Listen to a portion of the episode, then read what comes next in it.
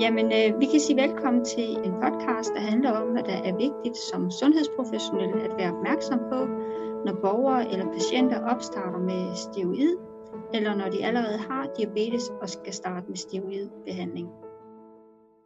For at få emnet belyst fra forskellige vinkler, øh, er podcasten delt op i tre sammenhængende dele øh, med deltagelse af en læge, øh, to sygeplejersker og en diætist.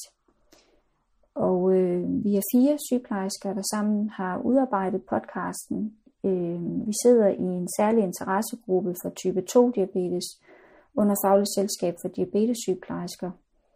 Og det er Susanne, som er diabetessygeplejerske på Steno Diabetes Center i Copenhagen. Det er Lene, som arbejder i Kolding Kommune. Dorte, som sidder i Steno Diabetes Center i Odense. Og jeg selv, hedder Lisa og kommer også fra Steno Diabetescenter i Odense. Vi håber, at podcasten forhåbentlig kan være med til at inspirere og støtte dig, der møder borgere og patienter med diabetes i steroidbehandling i dit daglige arbejde. Rigtig god fornøjelse.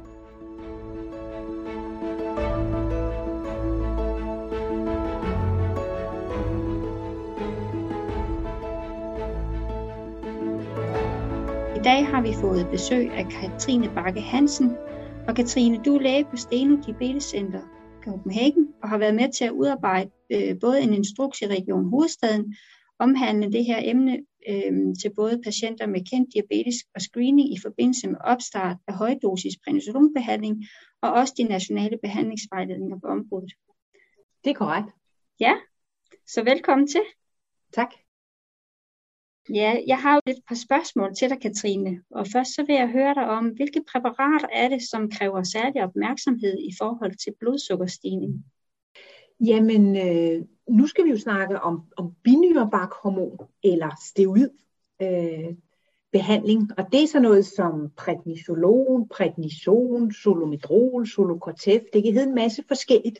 Og det kan både gives som, som tabletter, det kan gives intravenøst, og så kan det faktisk også fås i cremer og øjendråber, og det kan gives på alle måder. Er der, når du siger, at det kan fås i alle de her forskellige øh, former, er der så forskel på, om man behandler peroralt eller med IV-behandling? Ja, altså man kan sige, at den lokale behandling, som er øh, i cremer og øjensalver og sådan nogle ting, det påvirker næppe øh, blodsukkeret væsentligt. Øhm, og der er også en forskel på, om man giver det som tabletter eller IV, hvor det, hvor det er helt klart, at når man giver det intravenøst, øhm, så virker det kraftigere, end, end hvis man giver det som tabletter. Men det kommer an på doser. Og når du siger, at det kommer øhm. an på doser, kan du fortælle lidt mere om det? Ja, altså hvis vi nu tager som eksempel, øh, at man får noget, noget prednisolon, det får man som tabletter, det indtager man typisk en gang i døgnet. Og det der så sker, det giver man typisk om morgenen, det er, at blodsukkeret vil faktisk være pænt lavt om morgenen, og så stiger det gradvist også i takt med, at man får sine måltider og bliver relativt højt til frokost og til aften. Og så efter sådan en 12-16 timer, så begynder det så, øh, altså blodsukkeret, at falde igen øh, i løbet af natten, for så at have normaliseret sig den efterfølgende morgen. Så det har altså så. den her typiske kurve, hvor man stiger meget i løbet af dagen i blodsukker, som konsekvens af, at man har fået det her binyrebak, og så falder det ned i normalt niveau igen. Så hvornår er det, I vil anbefale, at øh, man måler blodsukker hos øh, borgeren og patienten, der er i behandling med det her? Altså, hvis vi går ud fra som, som, øh, som udgangspunkt, at det er en patient, som i forvejen har kendt diabetes, øhm, så vil jeg sige, at det er relevant både at måle blodsukker om morgenen, det er jo for at sikre sig, at den vanlige diabetesbehandling er i niveau, og så skal man så måle til hovedmåltiderne, altså frokost og aften. Ja, og så hvis kan det er man også patient, der ikke har... måle før sengetid. Ja, og hvis det er en patient, der ikke har diabetes? Jamen, så skal vi jo først lige vurdere, om det er en patient, som kan være i risiko for at udvikle det her steroidinducerede diabetes der kan vi bruge et langtidsblodsukker til sådan at øh, skyde os ind på, om, om man er i risiko. Vi siger som hovedregel, at hvis man har et lavt langtidsblodsukker, altså under 38, så er sandsynligheden for, at man udvikler steroidinduceret diabetes, den er ikke lige så, lige så høj.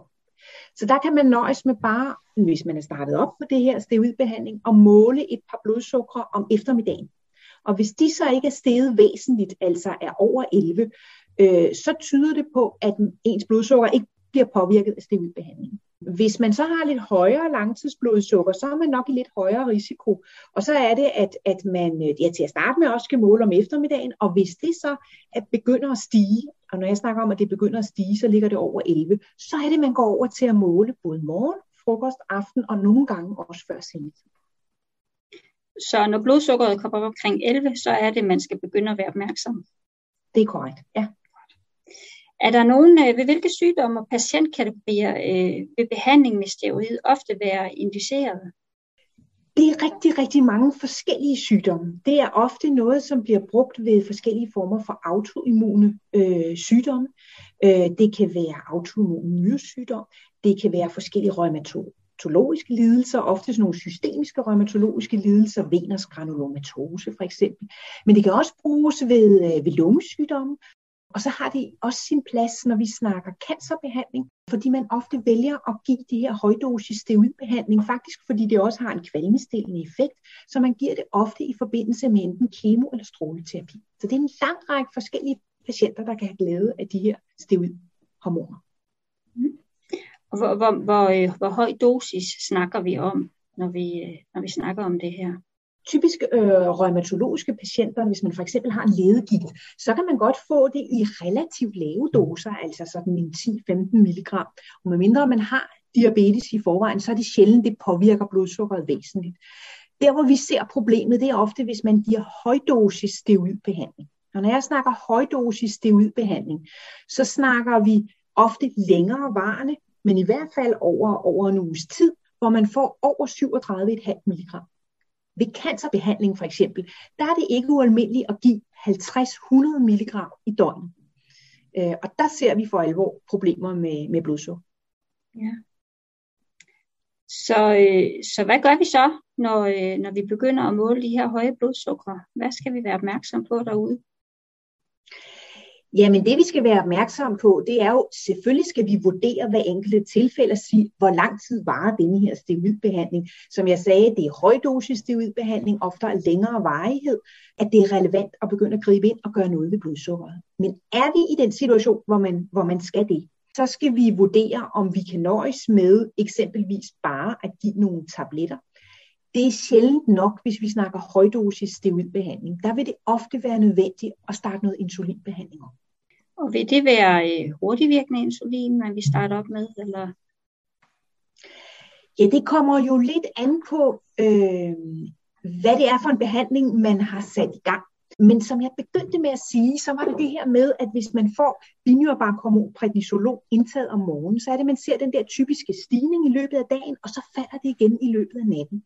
Og der kommer vi faktisk meget godt i mål med forskellige insulinregimer det her er et område, hvor der ikke ligger sådan rigtig gode kliniske studier, som kan fortælle os, at der er én behandling, som virker særlig godt. Så man kan både gøre det, at man kan give noget hurtigvirkende insulin fra morgenstunden, altså insulin aspart eller Norapid, som man så eventuelt kan gentage til frokost. Nogle har glæde af at få Novomix, altså det her mix insulin med både noget protraheret og noget almindelig hurtigvirkende insulin, som man så giver en dosis af fra morgenstunden, og nogen kan også have glæde af insulatare, som jo er en lidt mere, en lidt ældre basal insulin. Så vi er nødt til at individualisere behandlingen meget, øh, når vi har at gøre med det her. Men overordnet er budskabet, at det er insulinbehandling, der som regel skal til, hvis vi snakker højdosis. Hvornår skal vi så rette en særlig opmærksomhed på, på det her med, om de skal blive ved med at have insulin? Er der nogle opmærksomhedspunkter? Hvis nu de er opstartet med insulin, og vi tænker, at de måske skal trappes ud på et tidspunkt, er der noget, vi skal være særlig opmærksomme på? Nu forstår jeg dit spørgsmål. Ja, fordi i takt med det her, det her øh, højdosis steroidbehandling, det forsøger man jo så vidt muligt og relativt hurtigt at trappe ud af igen, for det har, det har en lang række bivirkninger, vi ikke ønsker. Og så er det i takt med, at vi, vi øh, trapper ud af steroidbehandlingen, så er det insulinbehovet, det falder. Så det er vigtigt, at vi følger med og gradvist trapper ud af insulinen i takt med, at dosis af det her højdosis øh, behandling, den også trappes ned. Man vælger ofte, fordi i det man giver højdosis steroidbehandling, så er det, at kroppens naturlige steroidhormon, binyrbarkhormon, øh, produktion, den falder lidt i, i dvale. Det er jo binyrerne, der laver det. Så derfor så vælger man ofte, når man har med den her slags behandling at gøre, at man trapper gradvist ned, i stedet for bare at stoppe fra den ene dag til den anden. Øh, og der er det altså vigtigt, at vi følger med ved også gradvist at trappe ud af insulinbehandlingen igen. Mhm. Hvordan vil du anbefale, at øh, opfølgningen på sådan nogle patienter, den foregår? Jamen, hvis nu vi siger, at man øh, en typisk udtrapningsplan kunne være, at man måske startede, vi siger, at man fik 75 mg om ugen, og så trapper man ned, hvor man, hvor man øh, trapper ned med cirka 25 mg af gangen, og det gør man måske en gang om ugen, så man trapper ned fra 75 til 50 til 25. Nogle gange laver man et mellemstep på 37,5, så 25, og så 12,5. Så det kan altså godt tage en, en 6 ugers tid, når man sådan trapper ned. Og der er det jo vigtigt, at man følger med, så man allerede dagen efter, at dosis bliver sat ned i prednisolon, også tilsvarende skærer insulindosis ned. Jeg plejer sådan at reducere med slag på tasken sådan en 20-25 procent, hver gang vi laver det her step ned i øh, behandling. Okay. Og øh, så kommer jeg lidt til at tænke på, øh, vil det komme til udtryk med det samme på blodsukkeret, når man starter med den her højdosis prednisolon for eksempel? Vil man kunne se det allerede første dag, og så sige, der er ikke noget, der kommer her, eller skal man være lidt mere afventende, fordi det kan komme senere? Godt spørgsmål. Øhm, nej, det er ofte, så er det sådan, så den fulde effekt ser vi nok ofte først dagen derpå. Ja, det ved jeg ikke. Det kommer an på, hvor store doser man gør. Nogle gange kan vi, kan vi, kan vi se, øh, bestemt se blodsukkerstigningen allerede, allerede samme dag. Det er nok især, når vi trapper ud af det, altså når vi er stoppet prednisolon. Nogle gange så vælger man jo faktisk, hvis kuren ikke har varet så længe, så er det ikke sikkert, at man vælger den her langsomme nedtrapning, som jeg redegjorde for lige før. Der kan man godt stoppe det lidt mere abrupt. Og der ser vi ofte, at man i, i dagen efter i hvert fald, og nogle gange også dagen efter igen, fortsat har de her lidt forhøjet blodsukker. Så man kan sige, det, det gør ikke så meget, at man, at man også trapper insulinen ud relativt hurtigt, men vi kan altså godt vente en dag efter, at man er stoppet med prednisolonen, før vi for alvor stopper insulinen fuldt ud. Der er okay. ofte et lille efterslæb, kan man sige. Ja, okay. Og nu er der jo, nu er der jo formentlig mange øh, af patienterne, som vil starte op med det her prednisolon under en indlæggelse, for eksempel under noget akut sygdom. Og de skal jo øh, hjem og, øh, og passes måske af en hjemme, altså, at der er en hjemmesygeplejerske, der tager sig af det. Hvad, hvad kan du øh, anbefale og råde hjemmesygeplejerskerne til, når de øh, får patienterne hjem? Øh. Det, man, det man jo skal være opmærksom på, især hvis, hvis man fra hospitalets side har valgt et regime, hvor man eksempelvis giver otte enheder hurtigvirkende øh, aspart fra morgenstunden af, fordi man får det her prednisolon, at det er jo så faktisk uafhængigt af måltid. Det er ikke måltidsinsulin, vi giver her. Så selvom blodsukkeret om morgenen jo faktisk er relativt pænt, det kan ligge på en 6-7 stykker, så ved vi, at det kommer til at stige rigtig meget i løbet af formiddagen, fordi man får denne her 75 mg prednisolonpille eksempelvis. Og det er jo vigtigt, at der så også kommer en god instruks fra hospitalet, at den skal altså gives på trods af, at blodsukkeret faktisk er pænt om morgenen. Og det er jo sådan lidt atypisk. Så vi forsøger ligesom at reparere på tingene på forhånd, så vi ikke står til frokost og har et blodsukker på 20-25. Der kan det være en god idé at være lidt på forskud, så det er en lidt anden måde at give insulin på, end vi normalt plejer at gøre. Så der vil det sige, at der skal man som, øh, som sygehusansat også være opmærksom på, at man får givet den besked til, til hjemmeplejen, så at de øh, stadigvæk får givet insulin, selvom morgenblodsukkeret faktisk ligger i et normalt niveau. Ja. ja, og så er det jo rigtig vigtigt, at man ved udskrivelsen har en, en, en klar arbejdsfordeling. Hvem er det så hjemmesygeplejersken skal ringe til, hvis han hun bliver i tvivl om noget omkring behandlingen? Er det egen læge? Er det et diabetesambulatorium? Eller vi har en konstruktion her på, på Herlev Hospital, hvor, hvor, øh, hvor jeg arbejder øh, via øh, Steno Diabetescenter i København. Jamen, der har vi en lille enhed, som, som tager sig af de ting, og som ringer sammen med sygeplejerskerne. Men det kan jo være forskelligt organiseret rundt omkring i landet. Så det er rigtig vigtigt, at man har en, en god plan ved udskrivelsen, så man ved, hvem der følger op på denne her diabetesbehandling. Ja. Også fordi mange af de her patienter, som får det her højdosis steroidbehandling, og derfor har udviklet en steroidinduceret diabetes, det er ikke sikkert, den varer ved. Så det kan godt være, at al behandlingen kan seponeres, når højdosis steroidbehandlingen er slut. Så det er ikke sikkert, at det er en vedvarende diabetes. Det, det er det hos nogen, der holder den ligesom ved. Nogen, som måske forvejen lå lidt på kanten af at skulle at udvikle en måske type 2 typisk en type 2 diabetes, men det er altså langt fra alle.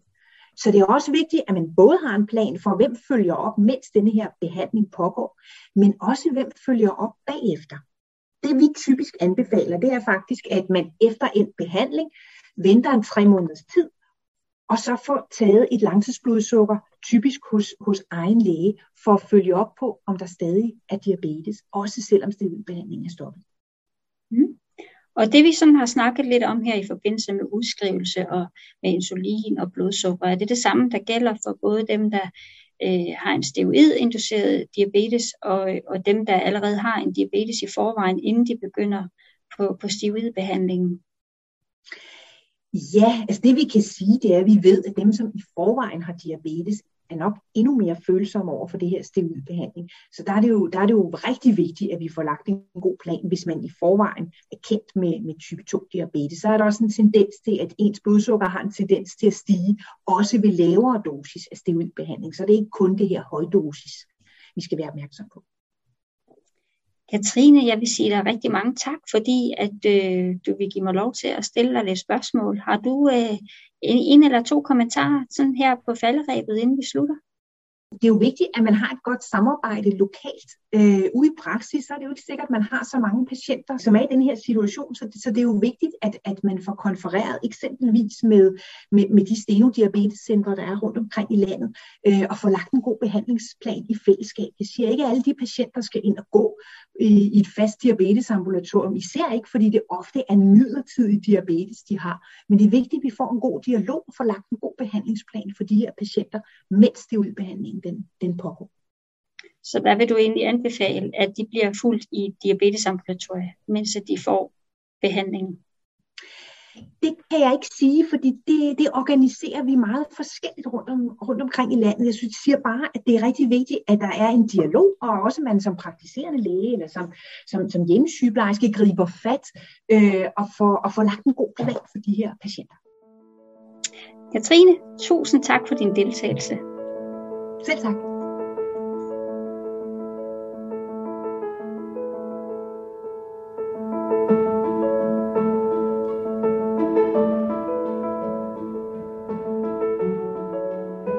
Velkommen til, I to, der sidder her i dag, sådan en dejlig solskinsmorgen. Camilla, som er hjemmesygeplejerske i uh, Kolding Kommune, og Susanne Hove, som er endokrinologisk sygeplejerske på Hvidovre. Velkommen til jer. Tak for det. Dagens podcast, den skal jo handle om, øh, hvordan steroidbehandling det påvirker mennesker med diabetes. Det har vi været nysgerrige på lidt tid og prøvet på at være lidt undersøgende på. Og nu har vi så fundet frem til, at vi gerne vil prøve at spørge jer lidt mere ind til det. Hvordan, øh, Camilla, oplever du øh, dine borgere? Hvorfor nogle udfordringer får de ved steroidbehandling? Jamen altså en af de øh, sådan meget typiske udfordringer, øh, de egentlig får, det er jo, at de pludselig får meget høje blodsukkerstigninger, selvfølgelig afhængig af, hvor høj dosis de får af, af deres steroidbehandling. Det er jo mange forskellige øh, typer af, af borgere. Det kan være nogen, vi kender i forvejen, og det kan simpelthen være nogen, der bliver udskrevet fra sygehuset, hvor de har normalt kunne øh, være tabletbehandlet, og så kommer de så hjem til insulin og blodsukkermåling. Men det er meget de der lidt pludselige blodsukkerstigninger, der egentlig er, er det, som vi oplever, der er de store udfordringer. Ja. Det er dem, der, det er dem, der kan komme til at bøvle lidt. Mm. Ja. ja. Og Susanne, du ser det jo fra en lidt anden vinkel af inden for sygehuset. Hvor ser du øh, udfordringerne til folk med diabetes og steroidbehandling henne? Mm, jeg ser, jeg ser jo både dem, som har diabetes, og som, hvor blodsukkerne jo så stikker helt af. Og så ser jeg jo også dem, som faktisk får diabetes, fordi de får steroidbehandling. Altså mange gange, så er det jo en, en stor udfordring for patienterne, fordi de ved ikke nødvendigvis, hvad det er, der sker med deres blodsukker, og hvorfor det sker. Så der ligger for mig at se en stor vejledningsopgave øh, i at forklare dem, hvad er det, der sker, øh, og det er på grund af den her prednisolonbehandling, de får. Men det er også for mange af dem, som, som har diabetes i forvejen, øh, stor frustration, fordi de måske er vant til at ligge meget fint i deres blodsukker, og så pludselig skal de have den her behandling, som så gør, at blodsukkeret stiger så meget. Så de har meget brug for, at der er nogen, der kan hjælpe dem med det her, er mit indtryk. Ja. ja. Og hvordan, hvis vi sådan lige bliver ved, ved dig, Susanne, hvordan øh, øh, støtter I dem i at, at klare den her udfordring som sygeplejersker? Altså det, det vi jo gør, altså jeg, jeg har jo sådan en funktion, at jeg går rundt på hospitalet som diabetessygeplejersker, og afdelingerne kan kontakte os, hvis de har øh, brug for, at der kommer en diabetessygeplejerske, eller patienten har brug for det. Og de afdelinger, jeg kommer meget på, det er jo onkologisk afdeling, onkologisk ambulatorie, hvor det er øh, cancersyge patienter. Så det, jeg i hvert fald tænker meget over, det er jo det der med, at øh, de i forvejen har en diagnose, som for mange af dem jo er, er ret kritisk, øh, og diabetes derfor sådan bliver en sekundær ting. Men at de jo stadigvæk har brug for noget vejledning til, hvordan håndterer de her blodsukker, og de har brug for en kontakt, også når de bliver udskrevet fra hospitalet. Og det er jo så der, at vi kan tilbyde dem et telefonforløb, hvor vi stadigvæk øh, vejleder dem og også justerer op og ned på insulinbehandling. Fordi det er jo det næste, der sker. Det er jo det der med, at mange af dem jo skal til at have insulin, og det har de ikke været vant til før. Ja, lige præcis. Så de kommer til at stå i en ny øh, situation. Ja, det gør En de. anden behandling, kan man sige, ikke? Ja. Ja. Camilla, hvordan møder I den, når, når, når de først står der med de høje blodsukker? Hvad, hvordan støtter I den bedst? Jamen, altså den opgave, vi typisk får øh, de her borgere, det er jo, at de skal til at starte op med insulin. Måske aldrig tidligere fået insulin, og heller aldrig prøvet at måle blodsukker.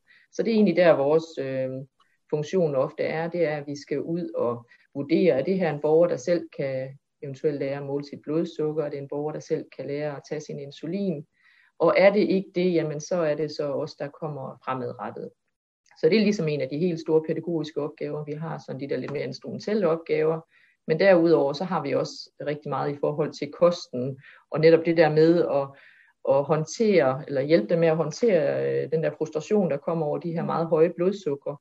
Altså, vi oplever egentlig nogle borgere, og de er sådan meget, ej, hvad har jeg gjort forkert nu? Mit blodsukker pludselig på 20, hvad har jeg spist, hvad har jeg gjort? Og, hvor vi egentlig prøver at gøre meget ud af at fortælle, at det her det er ikke øh, den måde, du lever på, men det er simpelthen det medicin, du får, der gør, at dit blodsukker det pludselig bliver meget højt. Så det er egentlig så meget de der typiske funktioner, vi har ude i hjemmesygeplejen.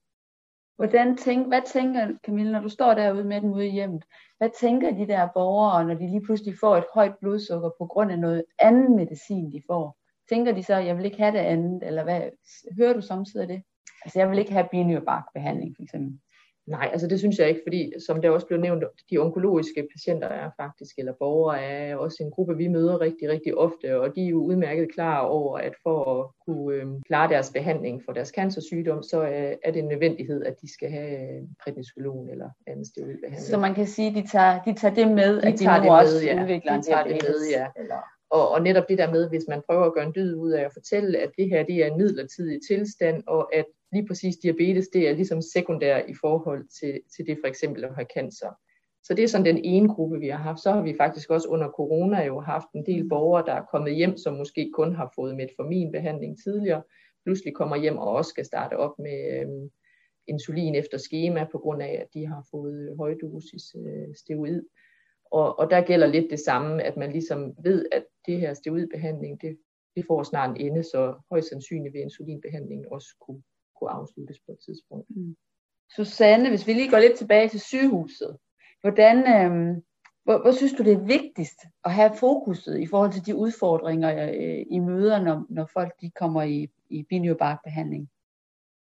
Altså jeg synes det er vigtigt at, at have, have fokus på, at det her, det er ikke noget, vi forventer, de, de kan klare alene. Vi sender jo også mange ud til til jer, Camilla, som vi velvidende ved, at de skal have noget hjælp og støtte i starten til både at måle blodsukker og tage insulin. Øhm, og der er vi jo rigtig glade for at have et godt samarbejde med primærsektor. Og vi gør meget ud af, synes jeg også, at få lagt en god plan, som vi beder afdelingerne om at sende med ud, sådan at hjemmesygeplejen ikke bare står der og ikke ved, hvad de skal gøre, hvis blodsukkeret så ligger højere end, end målet er. og det fornemmer jeg også, at det giver patienterne en tryghed. Det der med, jamen du er ikke alene om det her, der skal nok komme nogen og støtte dig. Og så kan det være, at du på sigt øh, selv kan lære at tage insulinen og måle blodsukkeret, men i starten er det, er det vigtigt, der kommer lige nogen og støtter op om det. Det tror jeg sådan, altså det, det er for mange sådan en lettelse, fordi de synes, det er enormt svært, især hvis de aldrig har fået insulin før. Altså bare det at bruge en pen og også lidt den der angst, der er om, skal jeg nu være afhængig af det altid, og Altså det er jo også, vi beder dem jo tit om at måle blodsukker tre gange om dagen, og det, det er jo også meget invaliderende for en hverdag, kan man sige. Så... Ja, og, og typisk jo oven i noget andet. Ja. Altså de kæmper jo tit med nogle andre ting samtidig ja. med, fordi det er jo derfor, de får en binyrbar kommune. Ikke? Ja. ja. I den forbindelse kunne jeg egentlig også godt uh, tænke mig at sige, at det vi nogle gange oplever, det er også, at når man så kommer hjem fra sygehuset, der kan vi jo blive uh, sat til at skulle ud og måle blodsukker fire gange øh, dagligt, og hvor man så giver insulin efter schema, og hvor vi også nogle gange oplever, at det er sådan meget blodsukkerne, der styrer selve tilværelsen, altså hvor man egentlig meget tidligt skal gå ind og give insulin efter schema, selv ved, ved blodsukker, der egentlig er forholdsvis lave omkring 8-10, at der kunne man godt nogle gange tage det udgangspunkt, at når man kommer hjem så skulle man også have en hverdag til at fungere, mm. og at man nødvendigvis ikke behøves at ligge så stramt reguleret, øh, så man netop får den der lidt mere frihed ind til borgeren.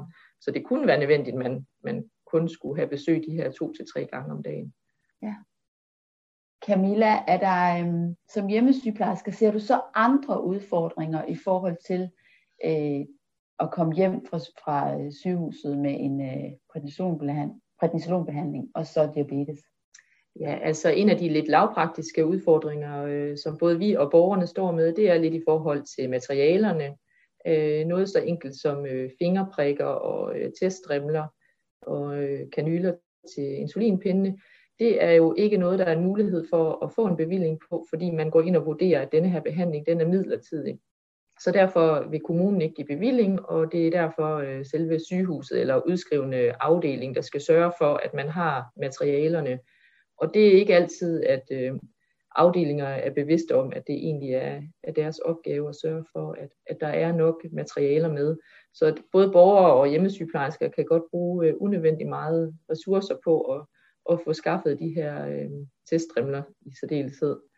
Øh, så, så det er også noget, der fylder rigtig meget af de her øh, lidt basale ting, som at der er de øh, materialer, vi skal bruge. Og skaber frustration, kan man sige, hos ja, øh, borgerne, patienterne. det gør det, som ikke rigtig kan forstå, at det er noget, der ligesom skal fylde, når de i forvejen har mange andre komplekse problemstillinger. Ja. Så, så det kunne man godt ønske, det var lidt anderledes. Ja. Og så er vi jo lidt inde på, på det der med sektorovergang. Ikke? Altså en ting er, når man er inde på sygehuset, og hvordan vi ser støtten derinde. Og så når man kommer ud og kommer hjem, og øhm, bliver afhængige af, vores, af sundhedsvæsenet på en anden og ny måde, hvordan vi klarer det bedst. Mhm. Hvad, hvad tænker I der? Hvilke udfordringer oplever I i forhold til de her sektorovergange, der jo er? Altså, du møder jo mange på sygehuset, Susanne, og hvordan får vi dem så bedst hjulpet, når de kommer hjem? Altså, jeg, jeg tænker i hvert fald, at, at jeg kunne godt tænke mig, at man tog lidt mere individuelle hensyn. Altså, der er meget sådan en standardplan øh, med hjem fra sygehuset om, at når blodsukker ligger på det og det, så skal man give så og så meget insulin. Og det er sådan meget standard. Der kunne jeg godt tænke mig, at man tog lidt mere udgangspunkt i den enkelte borger.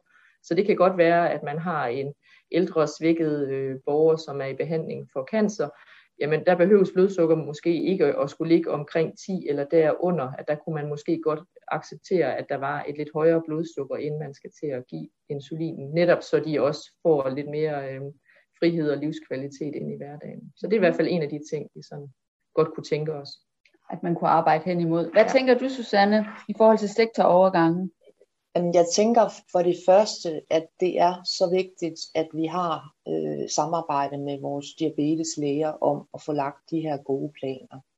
Fordi, nu tænker jeg også behandlingsmæssigt, fordi hvis du, som du siger, Camilla, giver øh, insulin efter schema, altså giver, hvis blodsukkeret er for højt, jamen så er du jo hele tiden på bagkant. Så det handler jo måske også om at få iværksat en behandling, der kan forebygge at de her blodsukker stiger så meget i løbet af dagen. Og så behøver man jo heller ikke komme ud til borgeren måske fire gange om dagen, fordi så har man ligesom, når man så har indstillet den insulindosis efter den dosis prednisolon, så kan man lidt bedre sige, jamen så behøver du ikke måle blodsukkeret hver dag, eller nu ligger det sådan set meget stabilt, eller så behøver vi ikke det. Men, men altså, der er jo også den del, at det jo tit er sådan noget med optrapning, nedtrapning, og så kan det måske være tre dage i forbindelse med noget kemobehandling. Men, men jeg synes, det er vigtigt det der med at få lagt en god plan sammen med den her diabeteslæge, som vi jo heldigvis har adgang til. En realistisk, men også individuel plan. Mm. Øh, og vi har jo også selv erfaring inden for, hvad, hvor skal blodsukkeret ligge, og hvilke mål kan vi, kan vi sætte, fordi jeg giver dig fuldstændig ret, Camilla, de skal jo ikke ligge og have hypoglykemi, de her mennesker. Og nu kommer du jo lidt hen øh, imod øh, lægesamarbejdet, hvor vigtigt det er.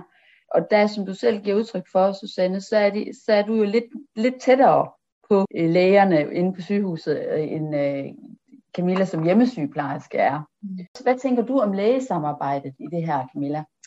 Jamen altså, øh, vi har det i hvert fald sådan, at vi bliver rigtig glade, når vi får borgere hjem, hvor der er tilknyttet diabetesambulatoriet, fordi vores samarbejde bliver generelt meget nemmere, når det er diabetesambulatoriet, vi kan ringe ind, og hvor man altid kan spare med en øh, diabetessygeplejerske og ligesom få borgeren øh, godt øh, justeret. Derimod er det enten egen læge eller en anden afdeling, der ligesom er tilknyttet, så oplever vi lidt, at der mangler den der lidt ekspertise i forhold til, jamen, hvordan er det egentlig, prednisolon indvirker på blodsukker og det at have diabetes. Så for os er det en meget, meget stor fordel, at det er nogen, der har et meget stort specialekendskab, og dermed også, at det er diabetesambulatoriet, der faktisk er rigtig meget indover, når det er behandling. Tak. Jeg tror simpelthen, vi skal lade det være slutbemærkningen for i dag. Det handlede om sygeplejerskernes perspektiv. Tak for nu. Selv tak.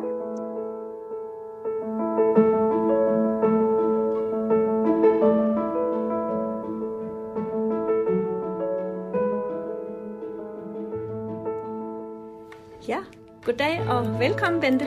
Tak. Jeg er rigtig glad for, at du ville tale med mig i dag. Vi sidder jo her på Steno Diabetescenter i Odense. Jeg er diabetessygeplejerske, og jeg hedder Dorte Brix. Og jeg har i dag inviteret Bente, som er diætist og arbejder her til, at vi skal tale lidt omkring øh, mennesker med diabetes, som er i prednisolonbehandling. Men jeg tænker, Bente, vil du ikke lige starte med at præsentere dig selv? Jo, det vil jeg gerne. Jeg hedder Bente Pallesen, og som Dorte har sagt, så er jeg diætist her i Stenum Diabetescenter, hvor jeg arbejder i vores diabetesklinik, og hvor jeg møder mennesker type 2 diabetes, eller med diabetes i det hele taget, som er i prednisolonbehandling. Og, og vi har jo tænkt, at vi skulle snakke lidt omkring det med prednisolonbehandling, fordi at vi har en fornemmelse af her i, i klinikken, at det er et område, vi godt måske kunne blive lidt bedre til at have fokus på. Øh, så det er også derfor, at, øh, at vi går lidt i dybt med det. Og jeg vil gerne øh, starte med at spørge dig, Bente, hvilken overvejelser gør du dig egentlig som diætist, øh, når du skal vejlede øh, mennesker med type 2-diabetes, som, øh, som skal starte i, i steroidbehandling?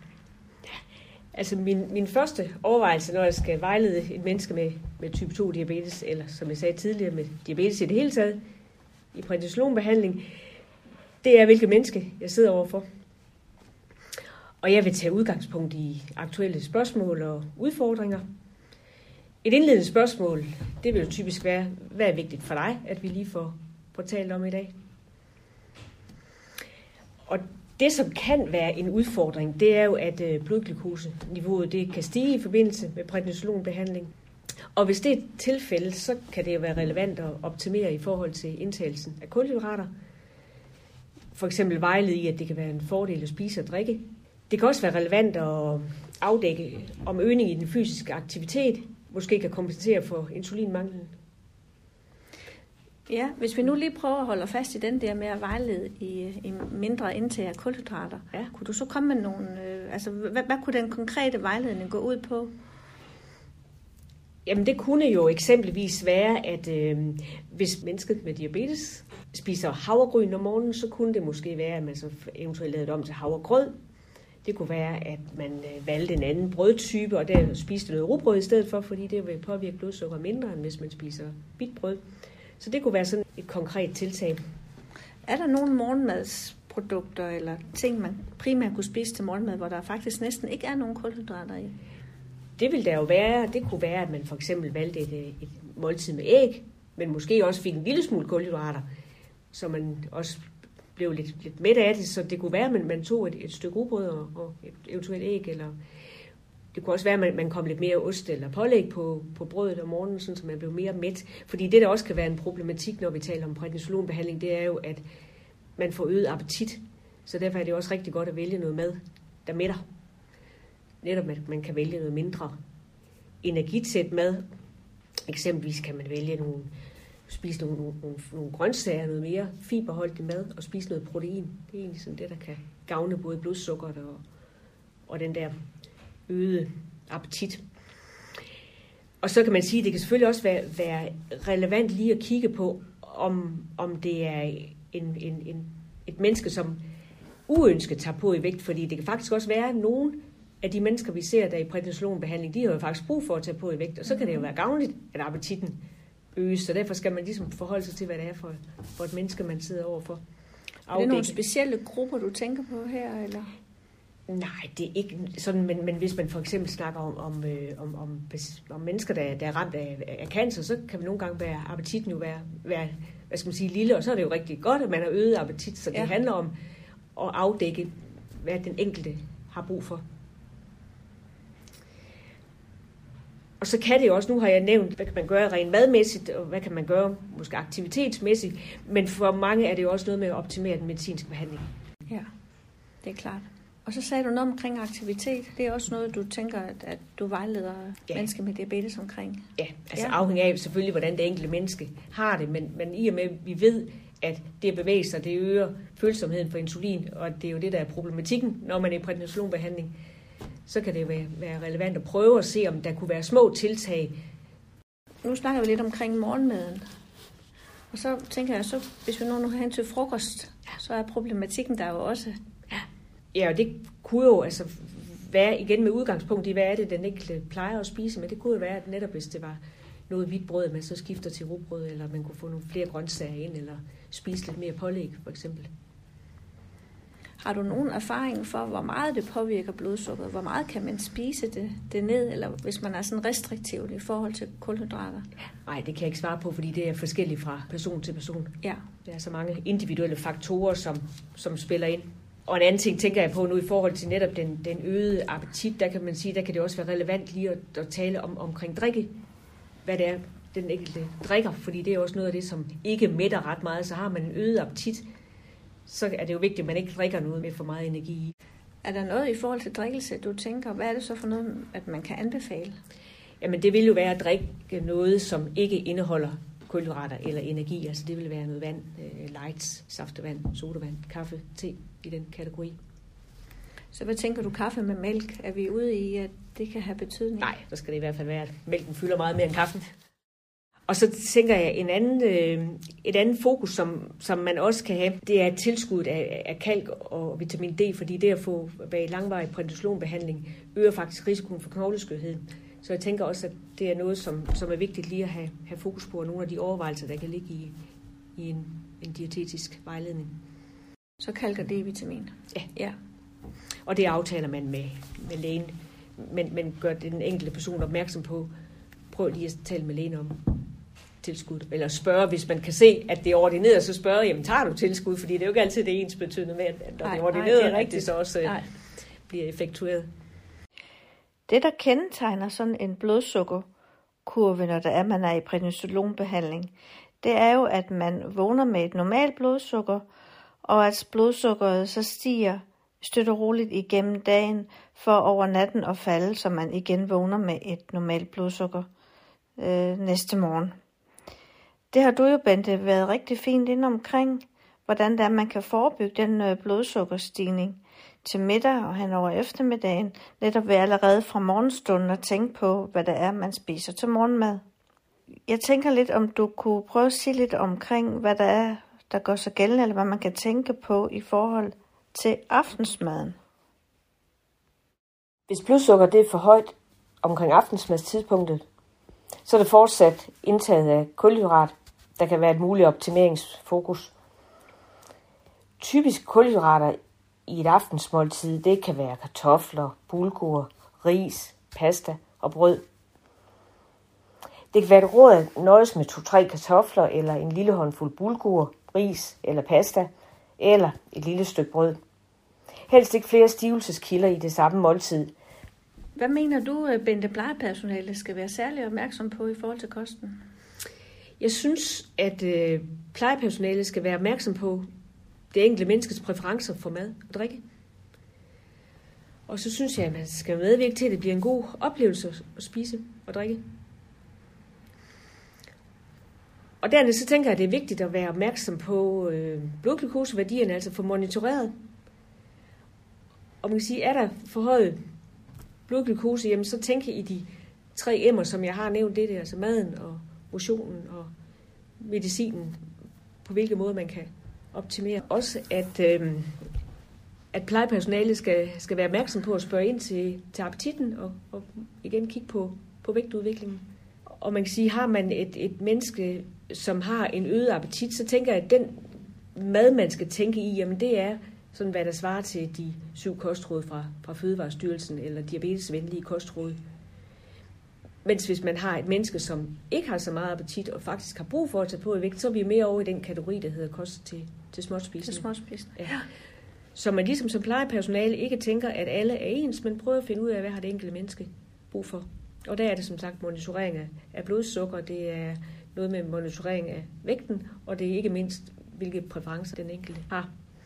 Og man kan sige, at fordelen ved at vejlede eksempelvis ud fra de syv kostråd fra Fødevarestyrelsen og de diabetesvenlige kostråd, det er, at her vil fokus også være omkring kolesterol og blodtryk, og det kan også være en problematik for nogle af, af de her mennesker, som er i prednisolonbehandling. Ja.